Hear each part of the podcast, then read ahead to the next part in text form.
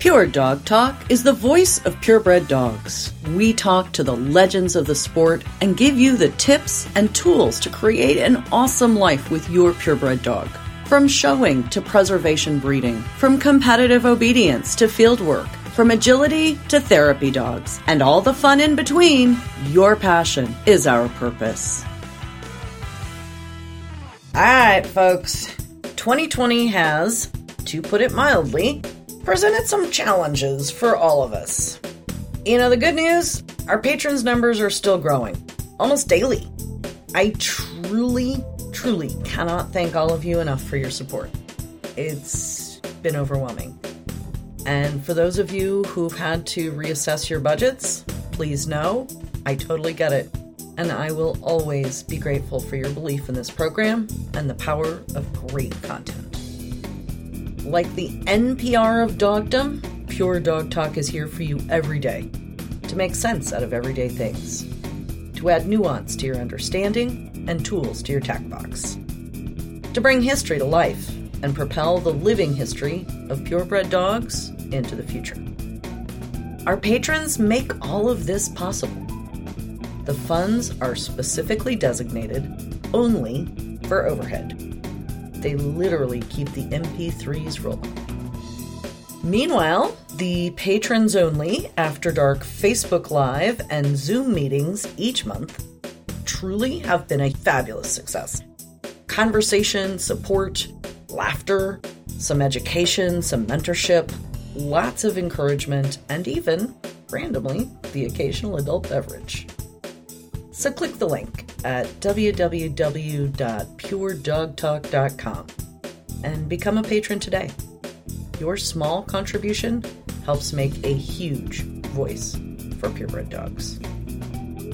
Welcome to Pure Dog Talk. I am your host, Laura Reeves, and I have one of our favorite returning guests, Vicki Ronchetti from Show Dog Prep School is back.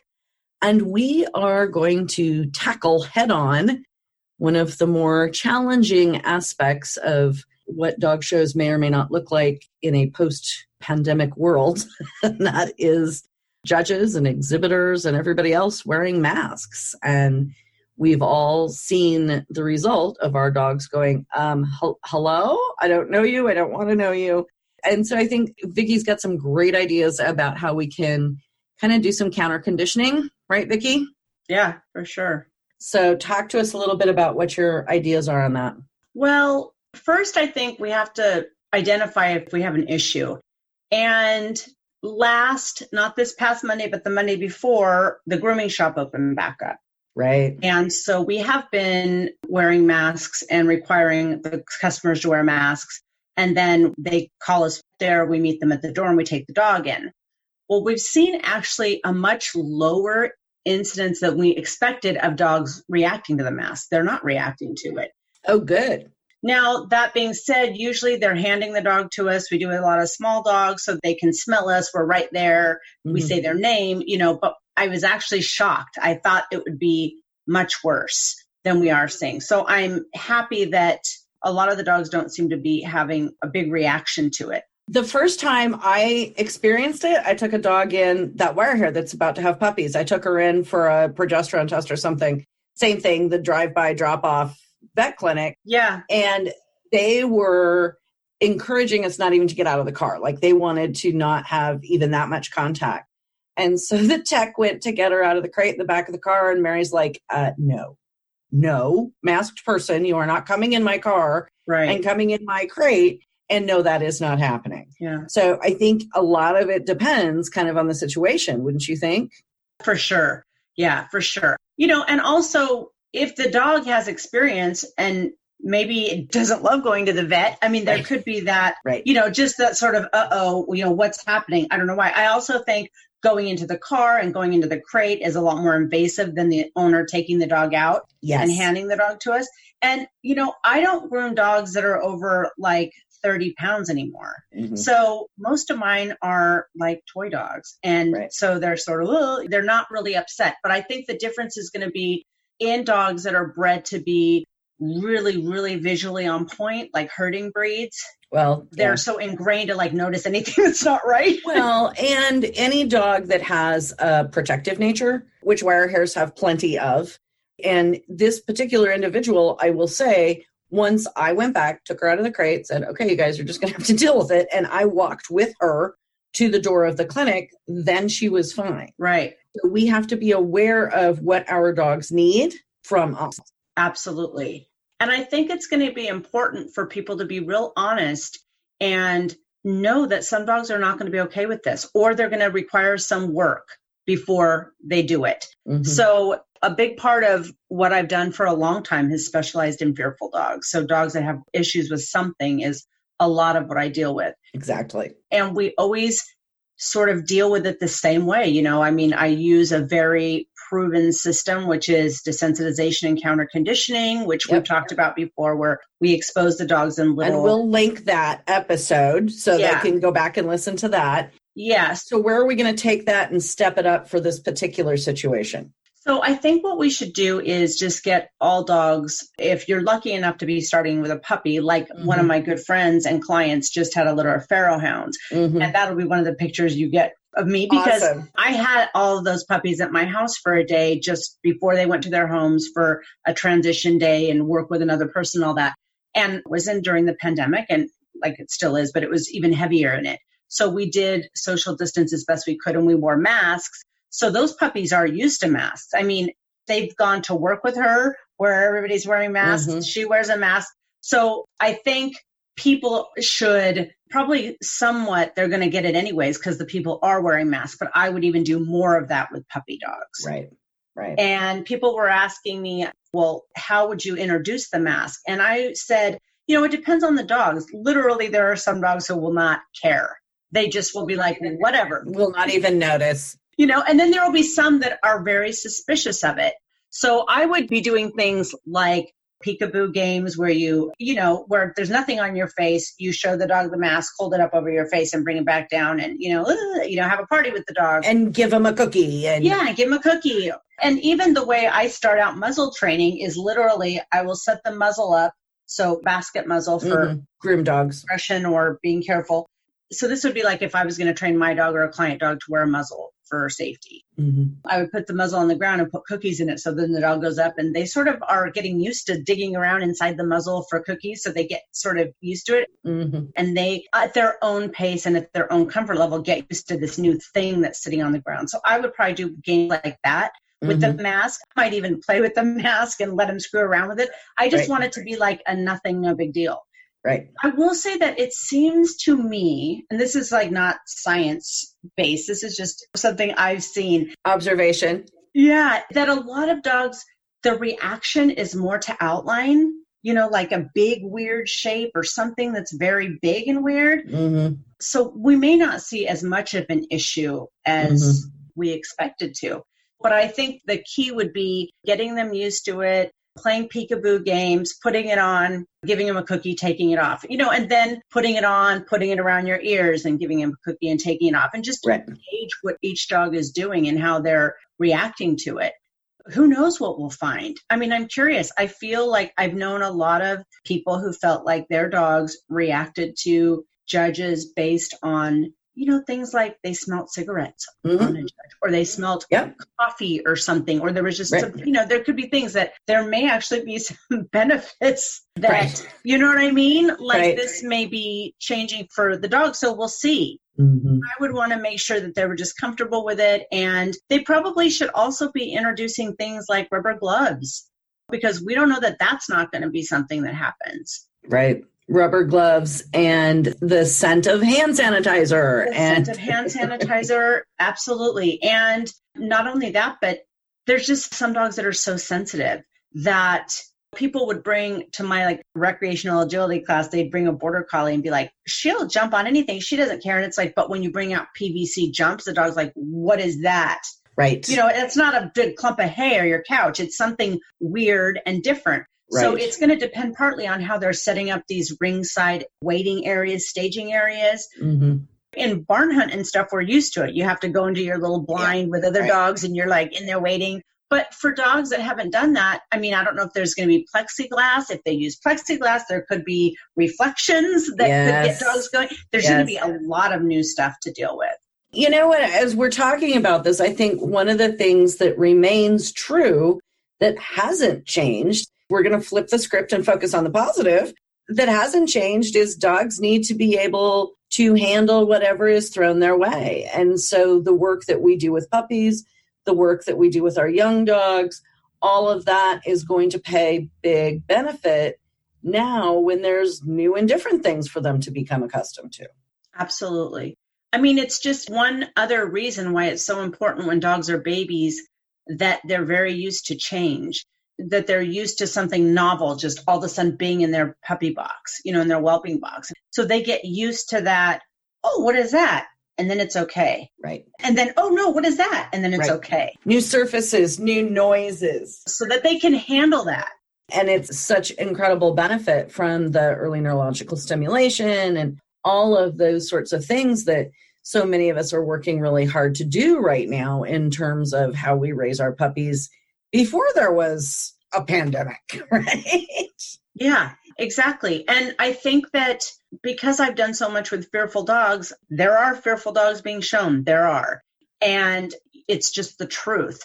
So there are a lot of dogs that have to work through it, even though it's not about the masks or anything else. They're just afraid of a person. Afraid of life. Mm-hmm. We, yeah. And we get a lot of dogs where we can help them a lot with that and mm-hmm. use these methods to make them feel better about it. But there's also the piece of whether or not, let me put this way, there's going to be a ton of dogs that won't be affected at all. They just mm-hmm. won't care. They just won't be worried. And then you're going to have a chunk of dogs that probably are the ones who already had issues. Right. They probably weren't really comfortable with some things, anyways. Mm-hmm. And then the mask is just going to throw over the edge. Mm-hmm. And I think, too, another thing that I want to touch on, and I think gets left out of the equation more often than it should, and that is us. Because dogs feed on our energy. Are we stressed out because we're at this dog show that isn't running the way we think it should? Or are we stressed out because we have concerns about our health, but we really, really, really, really, really want to be at a dog show? Or are we nervous about something? And remember that just being nervous about being in the ring is bad enough. Now let's add nerves about a more impactful situation. Right. And remember, the dog feels that. They do. And I think that some are way, way, way more just like I'm sure you've had dogs that were just freakishly connected. Mm-hmm. Or if you were even off a tiny bit, it, oh, it's yeah. just not happening.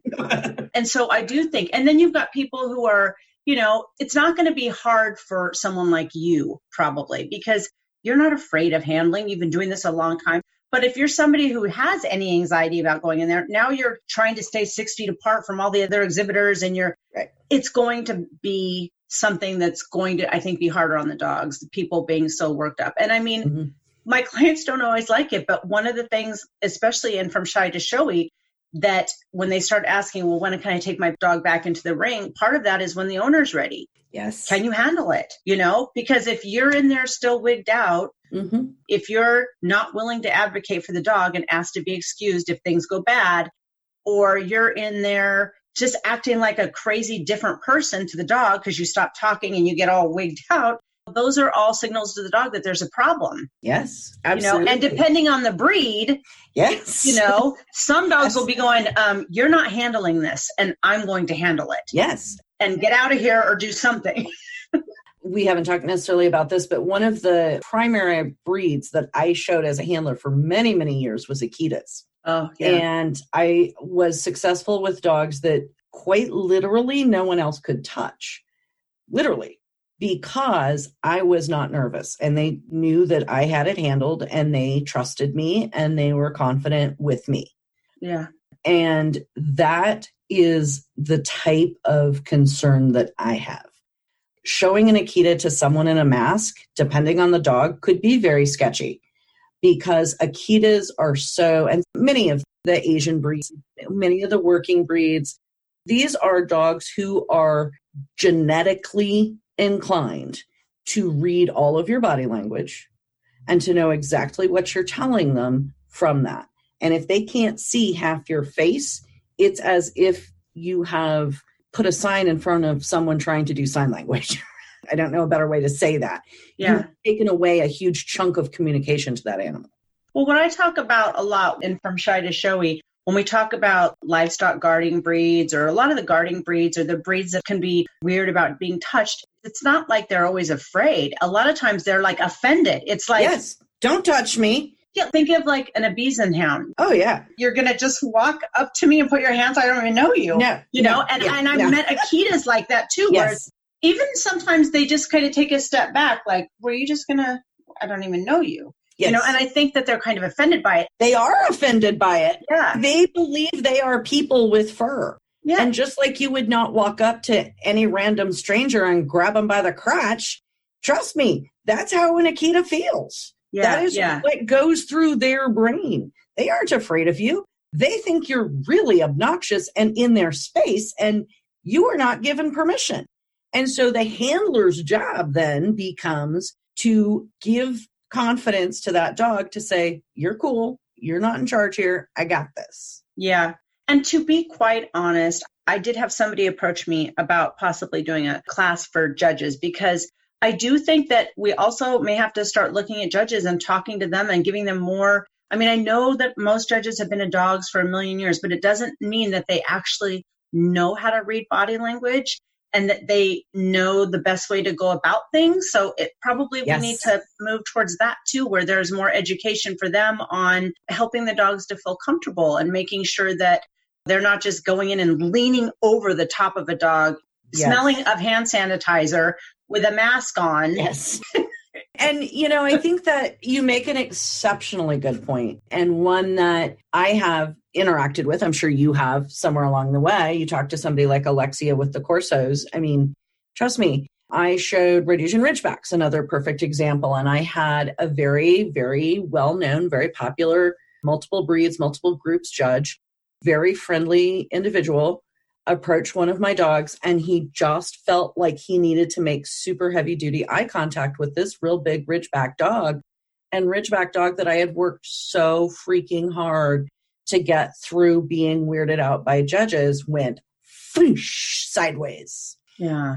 and the judge was very kind about it and i spoke with him about it afterwards and i explained to him i said listen to me you cannot do that i know you come from breeds where this is a normal thing that you can do but you cannot do that to a breed for whom that is a challenge and expect them to react well to it Right.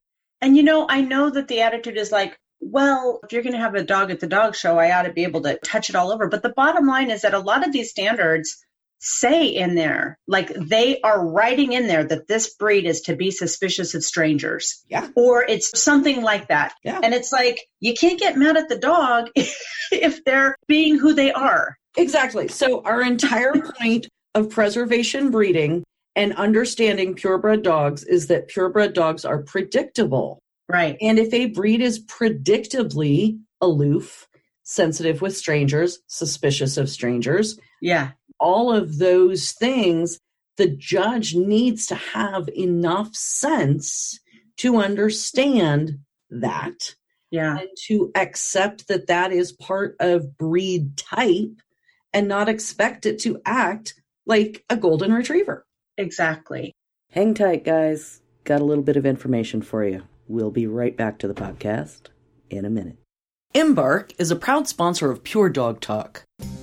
DNA testing is rapidly growing amongst breeders. And given the importance of these test results to the health of not only each dog, but also that of future generations of dogs, at Embark, they believe it's critical to provide transparency in their testing methods that result in more than 99.99% accuracy for health tests. Embark's innovative testing platform enables the hundreds of genetic health and traits test results provided in Embark's products while also creating research ready data for use by canine health organizations and scientists. Embark's methods exceed industry quality control standards by also checking the breed, sex, and relatives of every sample to ensure DNA samples are correctly labeled and unique identity is recorded.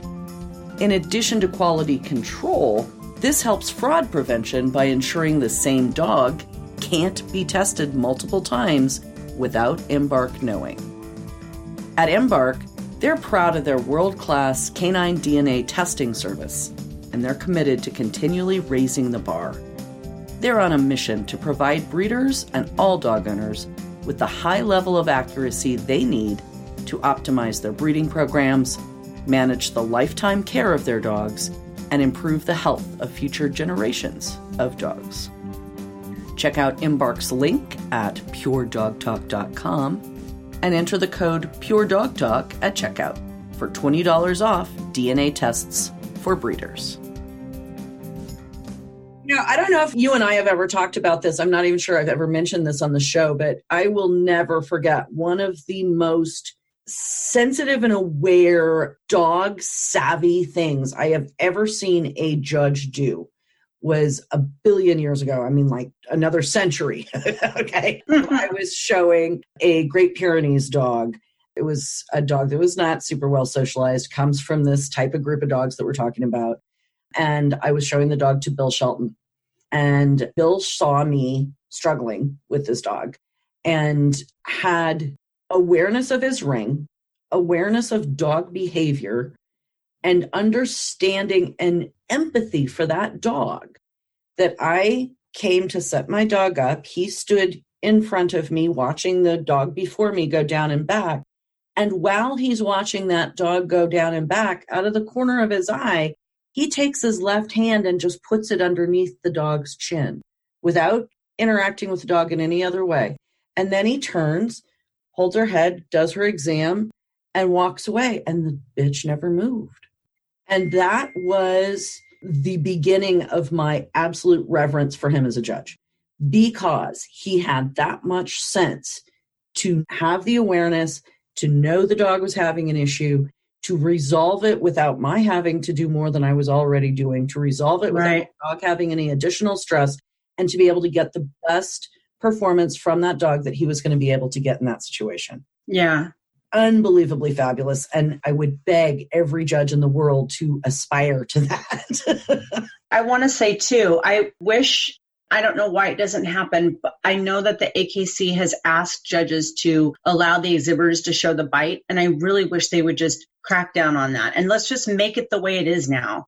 Especially when we have something like this, and not even because of the mask thing, but just having to not touch as much. I mean, we're all touching the same stuff. And then with the dogs being sick and then passing stuff from mouth to mouth. I think that that could be something too that just would make it easier on dogs. A lot of dogs, it's like the, the worst parts are the testicles or the mouth. Right. I have to desensitize a lot to those two. i'm going to tell you though it's very interesting as a handler i always wanted to show my own dog's mouth but i'm going to tell you now as a judge as someone who's been doing the judging piece of it and i don't say this to be disrespectful to any exhibitor anywhere but there are a number of occasions when my doing a quick painless mouth exam myself is the better choice for that dog because the exhibitor gets so nervous about it Yeah. and so I understand both sides of the coin.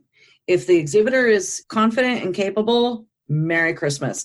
But if the exhibitor is making the dog worse, then as a judge, I have to look at that and say, okay, which is the lesser of the two evils? Yeah. If I can see the exhibitor tensing up and struggling and the dog's eyes starting to bug out, I'm like, whip, whip, whip, done. hmm All of a sudden, everybody's fine. Yeah. I understand it from both sides now in a way that I wasn't able to prior to this. That's good. And realistically, also keep in mind a lot of the judges are old and they've been doing it that way for a really long time. Yeah, I know. And they forget. I think they forget. No disrespect, you know, you have a process. And so that is part of the issue as well. But I do agree that reaching a point where we can all have confident exhibitors, confident dogs, and judges that are able to see what they need to see without digging around in a dog's mouth is always going to be a great answer. Yeah, and you know, it's like all of us the judges, the exhibitors, the experienced handlers, the new people. This is all new for all of us. Mhm. Everybody's figuring this out. So Yep. It's almost like it's leveled the playing field. Well, at some For level, the people who are upset about handlers, it's like, well, here, this is something they haven't done Exactly. before. I mean, We're all in the all same going to be in this together, having to like figure this out. And I think a lot of that makes me think of the idea of extending grace. Give the dog a little bit of grace, give the judge a little bit of grace, give the other exhibitors, give the superintendent, give the show chairs, extend grace. Absolutely. Because there are a lot of people who are real, real, real, real antsy to get back to dog shows. And I understand that. It's important for X, Y, or Z reason. I mean, pick a one, whether it's your living, whether it's your outlet, whatever it is. So let's take this opportunity to extend grace to one another and make this a safe, not just health wise, but mentally and emotionally space for us and our dogs. Right. I mean, I agree. I think that's so important because people, like you said, they were ready. Everybody was like, we got to have dog shows, and we're going crazy that it wasn't happening. Well, if you want it to happen this soon, it's going to look a lot different. It's right. not going to look like Woodstock last year. No. You know, and that's sad. You know, I mean, we liked it how we liked it. Nobody's up for change. Yeah. It's hard. And let's make the perfect tie in here what did we talk about with our dogs? We should socialize our dogs to change, exactly. get our dogs used to it, and like drop random weird stuff in their box. Well, guess what? God just dropped random weird stuff in our box, kids. Exactly. Exactly. And you know, I've been teaching Zoom conformation drop in classes. And I mean, I've got people putting their dogs on a stay and they're doing the exam themselves for when they don't have a judge. I mean, we're going to be getting some really nicely trained dogs out of all this. Mm-hmm. And so I don't know what it's going to look like, but I'm excited about it because I think that actually there's going to be some good stuff that comes out of this. I really think so. I certainly hope so. How's that? I really think that as trying and as challenging and as frustrating and as depressing as it can feel at sometimes, if we, once again, you know, flip the script and find the good that can come from this right. and create our own selves. Take responsibility for creating the good for our dog and for our friends and for everybody yeah, else. absolutely. It gives us that opportunity. It does. I mean, I think my biggest concern is just wanting to make sure, especially people raising puppies, are leaving them alone sometimes. so we're not all of a sudden. I'm, my fear is all of these separation anxiety, separation anxiety dogs. Yes, yeah. that's going to be our next trading problem. exactly. But yeah, I agree. I think there's a lot of good things that could come from this, and I think that the masks are going to be scary for some dogs and so much better than we thought for other dogs. Because, like right. I said we were expecting at the grooming shop it to be mm-hmm. and the dogs are just like it's not even there they, they don't even notice it now maybe it's because they walk into that building and they know what it looks like you know what i mean mm-hmm. but for seasoned show dogs it's probably going to be a little bit like that yeah this is what i've always done exactly and for baby puppies that are just getting started that never had a dog show before this, they won't know any better. Nope. This is how dog shows happen. Yeah, exactly. So let's be more like our dogs. Yeah. exactly. Always the right answer. right, right. You know, we'll just have a hard time, I think, dealing with change. We were not well socialized as babies, clearly. yeah. We're just not that type of species. Like we want it now and we want it easy and we want it how it was and learning something a new way. It's just like my journey from being one type of trainer and transitioning to a different type of trainer. You know, however we learn things lives with us and that'll always be the strongest. It's got the longest reinforcement history. So now if we go and I want to do things differently, it's hard not to bounce back to that or lean on that. Snap back almost. Yeah, exactly. And I think that it's just going to be different. It's a change and it's going to be hard for a lot of us and for a lot of people. Yep. Well, and I think that all the things that we can do to make it easier and the things that we can do a lot of times have less to do with our dogs and more to do with us. Right. I like what you said about giving grace and I say being kind. You know, it's just right. like same same. This is what it is now. So be nice to your dog, be nice to the other exhibitors, have patience with everyone, be nice to the judge, be nice to the judge. the exhibitors, the ring stewards, the poor show chairs, show superintendents, vendors, everybody. I mean, those people are getting hammered. I know. And this is no one's fault.